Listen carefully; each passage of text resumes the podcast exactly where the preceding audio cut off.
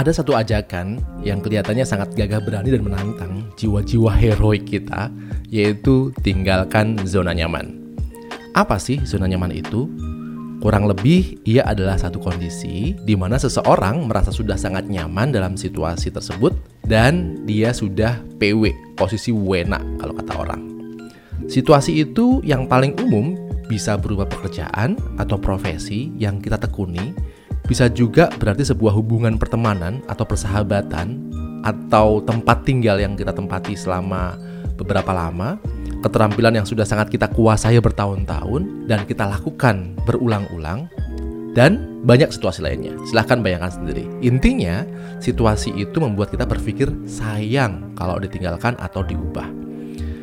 Istilah zona nyaman sendiri konon pertama kali dipopulerkan oleh Alasdair White kalau saya baca, seorang pencetus teori manajemen bisnis pada tahun 2009. Menurutnya, Zona nyaman adalah sebuah kondisi saat segalanya terasa akrab dan mudah sehingga kita tidak mengalami banyak stres. Jadi sesuatu yang dalam zona nyaman itu membuat kita nggak stres dan sesuatu di luarnya itu identik dengan stres. Nah, zona nyaman biasanya membuat kita enggan untuk meninggalkannya. Bener nggak sih? Dan kita mati-matian untuk berusaha mempertahankannya meskipun kadang-kadang atau malah sering sambil mengeluh sana-sini. Karena ada saja hal yang sebenarnya membuat kita terpaksa menjalani semua itu. Nah, gimana caranya keluar dari jembatan Batman zona nyaman? Biasanya ada satu mantra ajaib, yaitu keluar dari zona nyaman. Tinggalkan, terobos, dobrak, bongkar situasi yang merupakan status quo dan seterusnya dan seterusnya. Tapi kok saya berpikir berbeda ya? Bener gitu kalau meninggalkan zona nyaman, motif kita sebenarnya adalah semata-mata mencari zona yang tidak nyaman, alias menukarkan kenyamanan dengan ketidaknyamanan. Segagah berani itukah? Saya justru melihat inti dari motivasi meninggalkan zona nyaman sebenarnya adalah mengeksplorasi samudra yang terlihat menantang untuk menemukan kenyamanan baru di ujung sana. Meskipun dalam perjalanannya bisa ketemu, bisa enggak dengan kenyamanan itu. Itulah risikonya. Dan orang sering kali tertantang untuk menjawab risiko, untuk membuktikan risiko, untuk membuktikan bahwa dirinya berani dan berhasil. Ini mirip sekali dengan era penjelajahan samudra alias The Age of Discovery yang tren banget pada abad 15 sampai 18. Jadi, penjelajahan samudra itu kala itu membuat bangsa Eropa sampai ke benua lainnya. Mereka menganggap dirinya menemukan benua lain, tempat-tempat lain yang belum ada di peta sebelumnya. Ke wilayah yang masih virgin. Padahal aslinya benua-benua lain itu juga sudah ada sejak bumi ada. Sudah ada orang-orang aslinya juga. Tapi memang mereka belum kenal saat itu. Nah, balik lagi ke situasi zona nyaman ya. Kita bayangkan ada seorang remaja dia sudah nyaman banget dengan sahabatnya atau teman-temannya di satu lingkungan. Di sekolahnya, di kompleksnya. Pokoknya di kota itu dia nyaman banget. Tapi dia merasa kalau dia cuma berteman dengan orang itu-itu aja.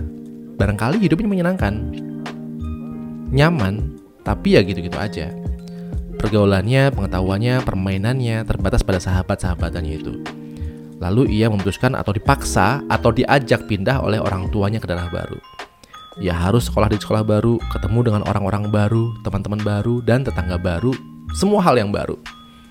Barangkali, apalagi kalau misalnya lagi paksa orang tuanya untuk pindah ya, mungkin ia menolak, batinnya memberontak, menggerutu di hari-hari pertamanya. Ia merasa hal-hal yang baru yang ia temui di tempat yang baru sama sekali tidak membuatnya nyaman. Ia merasa tempat tinggal lama, sekolah lama, teman-teman lama tetaplah yang the best. Tapi lambat laun, mungkin karena terbiasa atau terpaksa, ia mulai dapat teman. Ia bisa menyesuaikan dengan keadaan. Hingga pada satu kondisi, ia merasa nyaman juga di tempat ini. Nyaman juga dengan teman-teman barunya. Ia justru jadi punya banyak teman. Di tempat lama, juga di tempat baru. Dan ia jadi nggak takut lagi kalau harus pindah ke tempat baru lagi pengalamannya bertambah, wawasannya berkembang, ia bisa mengenal berbagai karakter yang berbeda dari karakter teman-teman lamanya, maupun teman-teman barunya. Ia merasakan bahwa ternyata mengenal berbagai karakter dan bisa berhubungan dengan orang yang berlainan itu menyenangkan, membuatnya nyaman dengan kondisi yang sekarang, kondisinya yang baru. Meskipun untuk menuju ke situ, barangkali harus berdrama-drama dulu, harus ngambek, harus malu, nggak berani keluar rumah dan sebagainya. Atau misalnya seorang pekerja, ini yang dekat dengan kita barangkali ya. Ia bosan sekali dengan hidupnya, menjadi komuter tiap hari kerja, Berangkat masih gelap, pulang sudah gelap. Di kantor ia mengerjakan hal-hal yang itu-itu saja. Diomelin bos yang selalu ada-ada saja permintaannya. Benar-benar tidak seperti manusia yang merdeka. Padahal, kata lagu, kita ini insan bukan seekor sapi. Kata 420 ya, original soundtracknya filosofi kopi. Nah, tapi Walaupun dia menggerutu tiap hari, bangun tidur dengan perasaan berat dan enggan, pulang dengan lelah, stres, sampai rumah dia nggak punya lagi waktu untuk bercengkrama dengan keluarga dan langsung tergelepar gitu saja. Tapi ia nggak punya keberanian untuk meninggalkan pekerjaan itu. Bagaimanapun, pekerjaan itulah yang membuatnya tetap bisa membayar berbagai keperluan, cicilan, tagihan, berlibur, senang-senang, dan keperluan lainnya membuat dia merasa bahagia ya dari pekerjaan yang dia gerutui tiap hari itu gitu. Tapi ini asli, ia benar-benar jengkel dengan pekerjaannya dan saya banyak melihat uh, teman-teman yang seperti itu. Nah, lalu pada satu titik, entah karena sudah bosan berat atau dapat kata-kata motivasi dari entahlah dari langit barangkali, maka ia bertekad untuk angkat koper. Lalu bilang sama bosnya dan mengajukan surat resign. Mau ke mana? Entahlah, pokoknya keluar dari zona nyaman kalau itu ditemuin atau mungkin ditanya sama teman-temannya. Dia barangkali bisa aja cari kerjaan lain, atau jangan-jangan memang dia sudah menyiapkan kerjaan lain atau melamar tempat lain sebelum dia resign. Atau barangkali juga dia mau coba-coba untuk berentrepreneur, berwirausaha. Atau apa pun lah, yang jelas mencoba hal-hal baru dan lepas dari rutinitas yang sangat membebani hidupnya ini. Walaupun dia merasa aman sih, gajinya juga lumayan, bisa membayar semuanya gitu. Ya wajar lah, masa sih dapat gaji, dapat penghasilan, gak mau kerja keras atau stres gitu. Tapi lama-lama dia bosan juga. Tapi singkat kata, ia pun memutuskan berwirausaha, menjalani ritme yang sama sekali berbeda dengan bekerja. Ia memang tidak harus lagi berat hati berkomuter tiap hari. Tapi ternyata justru ia harus muter-muter setiap hari dan gak kenal waktu. Siang sampai malam, nyari pelanggan, datengin konsumen, nyari vendor yang murah, bikin ide promosi, membuat pembukuan, pusing soal modal, tagihan tersendat, dan seterusnya dan seterusnya. Ini wajar banget kalau misalnya kita berentrepreneur, terutama di awal-awal. Jadi, ia memang keluar dari kebosanan pekerjaan lamanya dan dapat tantangan-tantangan yang memang dia bayangkan akan seru gitu ya. Tapi ternyata kok malah bikin stres ya. Masa-masa awalnya merintis usaha benar-benar perih, ia sempat menyesal keluar dari kerjaan dan sampai terpikir sih apa harus cari kerjaan lagi gitu? Biar deh jadi sapi tapi dapat gaji. Aman lah pokoknya. Tapi ia belum putus asa betul. Dan memutuskan untuk berjuang lagi dan lagi. Walaupun perih sampai usahanya lambat laun membuahkan hasil. Dan saat itu ia bisa memulai memetik hasil jerih payahnya. Dan itulah di mana ia merasa menemukan kenyamanan baru. Jadi kawan,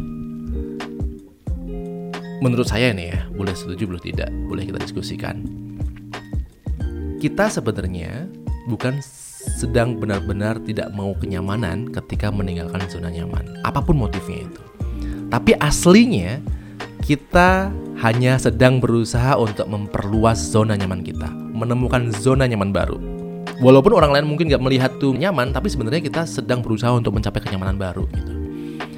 Nah, seperti lingkaran gelombang lah ya, lingkaran gelombang gitu kalau misalnya kita lihat di apa air menetes di kolam atau danau, itu kan biasanya pas tetesan pertamanya itu semakin melebar, melebar, melebar, meluas gitu ya. Nah, kayaknya zona nyaman itu juga seperti itu. Zona nyaman itu harus terus berkembang, meluas, melebar, bahkan kalau bisa sampai tak terhingga semuanya nyaman bagi kita. Misalnya, waktu masih bayi, zona nyaman kita adalah bersama ibu. Kita dekat sekali dengan ibu karena kita lahir dari rahimnya, disusui, digendong, didekap 24 jam sehari bersama ibu. Coba deh lihat bayi. Kebanyakan ya, biasanya mereka menangis ketika didekati orang baru, orang lain. Tapi beranjak usia, mereka balita, terus anak-anak, mereka mulai berteman. Awalnya malu dan lari kalau ketemu orang baru, tapi lama-lama mau juga. Masuk sekolah deh, juga begitu. Hari pertama ada loh anak yang nangis kalau ditinggal pengantar. Mungkin kita juga seperti itu waktu itu. Menciut di pojok kelas, tidak mempan diajak dan dipucuk rayu oleh guru untuk ayo ikut main dengan teman-temanmu gitu. Nggak mau, nangis, takut, gemetaran, bahkan ngompol gitu ya. Tapi lama-lama main juga kok dengan teman-temannya. Tertawa juga, riang dan senang sekali. Seterusnya, seterusnya hingga kita dewasa. Memang makin dewasa, pilihan dan kondisi bukan lagi seperti anak-anak. Pilihan makin kompleks karena mengandung risiko yang harus dipertanggungjawabkan. Dan itu menyebabkan meninggalkan zona nyaman, satu, untuk menuju zona nyaman lainnya, nggak semudah itu Ferguson. Tapi prinsipnya sama kok, kita sama sekali tidak sedang menolak kenyamanan, tapi justru kita memperluas kenyamanan. Sehingga kita di mana-mana akan senang. Seperti lagu di zaman pramuka dulu, di mana-mana hatiku senang. Nah, intinya ketika di mana-mana hati kita senang, kita tidak lagi merasa gampang melodrama ketika menghadapi situasi baru. Situasi yang asing, yang tidak kita kenal sebelumnya. Karena kita merasa bisa menghandle situasi tersebut, kita nyaman dengan berbagai situasi kita jadi tangguh dalam segala kondisi. Nah, kawan, clear kan? Jadi, jangan terlalu baper dan main drama ketika harus meninggalkan zona nyaman kita yang sekarang. Sudah, pindah ya pindah aja. Menjalani profesi baru ya, jalanin aja. Asal kita renungkan dulu, rencanakan. Nah, kalau udah dihitung-hitung, ya udah go aja, nggak usah terlalu banyak uh, mengumbar kemeloan gitu. Karena kita sebenarnya sedang memperluas zona nyaman kita kok melalui hal-hal baru yang akan kita jumpai di luar zona nyaman kita yang sekarang. Gimana? Setuju nggak? Atau mungkin bahkan ada yang nggak setuju? Atau mungkin punya pengalaman lain? Kayaknya seru kita diskusi ya. Jadi kalau saya sendiri ini, ya ayo kita perluas zona nyaman kita, biar nggak kuper, biar kita dapat pengalaman baru, biar nggak kudet. Dan pada ujung-ujungnya, walaupun proses menuju ke sana sama sekali barangkali nggak nyaman, penuh dengan stres, kita bisa kok akhirnya memperluas zona nyaman kita sehingga kita bisa sampaikan ke diri kita sendiri bahwa kita adalah orang yang tangguh di segala medan, kuat di segala kondisi karena kita nyaman di semua kondisi walaupun menurut orang lain mungkin itu nggak nyaman. Tapi itu orang lain kan. Ukuran kenyamanan masing-masing orang berbeda bukan?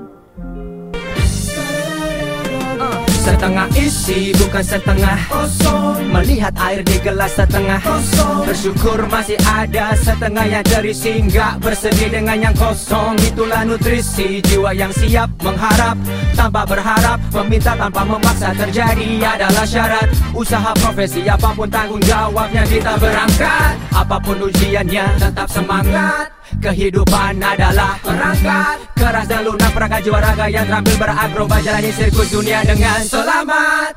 Wahai jiwa-jiwa yang tenang Yang terus dan selalu berjuang Tak punya musuh senang bersalaman Senang berkarya, karya dikadari Kata hati, kata hati, kata hati Bekerja dari kata hati Jalani akrobatik sirkus dunia dengan Wahai jiwa-jiwa yang tenang